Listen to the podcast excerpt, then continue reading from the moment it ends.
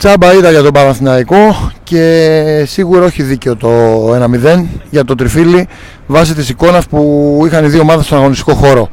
Ε, βέβαια η αλήθεια είναι ότι ο Παναγιώτης κοίταξε το καθρέφτη του και είδε μόνος του ένα αγωνιστικά ασχημό παππού στο πρώτο ημίχρονο το οποίο μεταμορφώθηκε σε κύκνο στο, στο δεύτερο. Αυτό σημαίνει ότι για ακόμη μια φορά, για τη σύμπτωση επαναλαμβανόμενη πάβει να είναι σύμπτωση, δεν διαχειρίστηκε καλά το παιχνίδι. Πέταξε ένα ημίχρονο με τον Όφη, πέταξε ένα ημίχρονο με τα Γιάννενα, πέταξε ένα ημίχρονο με, το, με τη Λαμία, αλλά το γύρισε το παιχνίδι, πέταξε ένα ημίχρονο με τον Μπάοκ, τελικά έχασε. Ε, και σήμερα πέταξε ένα ημίχρονο με την ΑΕΚ.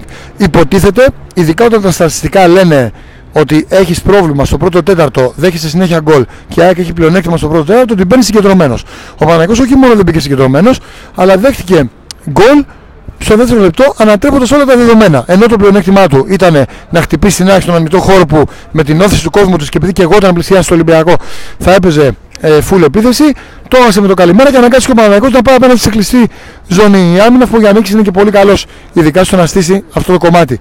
Από εκεί και πέρα ο Παναθηναϊκός θεωρώ ότι ε, η, αλλά, η τακτική του Γιωβάνοβιτς ήταν και πολύ νευρικός και ασύνδετος και πολλά λάθη στο πρώτο ημίχρονο, αλλά η τακτική του Γιωβάνοβιτς έπιασε τόπο. Στο δεύτερο μίλησε στους παίκτες από διτήρια, τους αφύπνισε, με το ίδιο σχήμα ο Παναναϊκός την καθήλωσε την ΑΕΚ, την πήγε μονότερμα, έγινε το γήπεδο ε, και από εκεί και πέρα είτε γιατί δεν σε θέλει, είτε γιατί είσαι άξιος μοίρας σου, δεν καταφέρεις να στείλεις την μπάλα στα δίχτυα σε φάσεις τρομερές. Θα μπορούσε να το έχει κάνει με το κεφάλι ο Αϊτόρο και όχι με να δοκιμάσει με το γόνατο.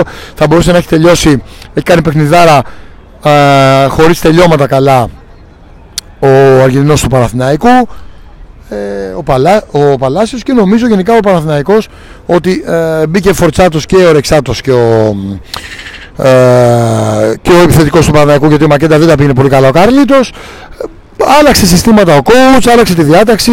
Ε, το μάτς τελείωσε όταν βγήκε πλέον ο Βηγιαφάνης δεν ξέρω αν ήταν αποκούραση η, η τακτική κίνηση. Όταν βγήκε ο Διαφάνη, πέταξε λευκή πετσέτα ο Παναγενικό, έχασε πλήρως το κέντρο μετά και αυτή την ορμή που είχε με αποτέλεσμα ε, να σκοράρει και η ΑΕΚ, έστω και αν τα γκολ της ήταν ε, offside. Πέρα από αυτό, ο Παναγενικό είναι μια ομάδα που αδικεί τον εαυτό του συνεχώς όταν ε, έχεις καθυλώσει την ΑΕΚ μέσα στο Ολυμπιακό στάδιο και δεν μπορεί να της βάλεις ένα γκολ έστω να φύγεις με την ισοπαλία, τουλάχιστον να μην χάνεις δηλαδή. Ε, αδικεί τον εαυτό του και σίγουρα δεν μπορεί να είναι ευχαριστημένος γιατί τον έφτασε ο Άρης, τα...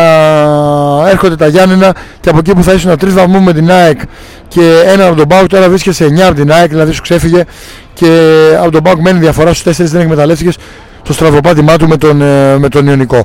Δεν ξέρω πώς θα πάρει βαθμούς και πού, αν πετάς αυτούς τους βαθμούς, αυτές τις ευκαιρίες που σου έρχονται.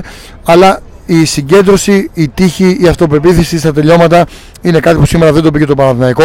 Εγώ όμως βλέπω τη μεγάλη εικόνα. Δεν βλέπω ένα παιχνίδι συγκεκριμένο που είναι και ντέρμπι και έχει ιδιαιτερότητες. Βλέπω ότι ο Παναθηναϊκός πετάει συνεχώς τα πρώτα ημίχρονα και με τις όποιες χτυπητές αδυναμίε του, όπως είναι στα στημένα, δεν έχει πάρει κεφαλιά ο Παναθηναϊκός ούτε να σκοράρει με στημένο, ούτε να σκοράρει με φάουλ, ούτε να. Ε, και δέχεται και πολλά στημένα κιόλας ο Παναθηναϊκός. Θα θυμίσω ότι έχει φάει και στη λεωφόρο γκολ ε, και όχι μόνο. Έχει αδυναμία και στατιστικά στα στημένα ο Παναθηναϊκός και τώρα το πλήρωσε και αυτή τη φορά δέχτηκε γκολ μόνο στο δεύτερο λεπτό πάλι. Ε, γιατί τα, τα αντιεροπορικά του δεν είναι αυτά που πρέπει. Όλο το πακέτο μαζί έφερε αυτή την ήττα. Οπότε υποχρεωμένος να συνεχίσει αλλά πλέον για τα χαμηλά πατώματα και τις θέσεις ε, που οδηγούν στην Ευρώπη κάτω από την διάδα γιατί έχω την πεποίθηση ότι γενικά δεν προλαβαίνει ο Παναθηναϊκός για παραπάνω ενώ σήμερα θα μπαίνει ξανά στο κόλπο των, ε, αν θέλετε, των ε, υψηλών ε, πτήσεων, τουλάχιστον όχι για το πρωτάθλημα, αλλά για, για τις ευρωπαϊκές θέσεις. Σε πάση περιπτώσει, έτσι ήρθαν τα πράγματα. Τώρα δεν λέει να με ψημερεί. Πρέπει να κοιτάξεις μπροστά. Η ζωή συνεχίζεται. Να διορθώνεις τα λάθη, να δουλεύεις. Σω έρθει και κάποια ενίσχυση ε, και ο Παναναϊκός θα πρέπει να μαθαίνει από τα λάθη του και να παρουσιαστεί στο δεύτερο γύρο πολύ πολύ καλύτερος έχοντας και τα περισσότερα ντέρμπι στο Απόστολος Νικολαίδης. Από το Ολυμπιακό Στάδιο και τον Νίκο Παγκάκη να έχετε όλοι μια υπέροχη συνέχεια.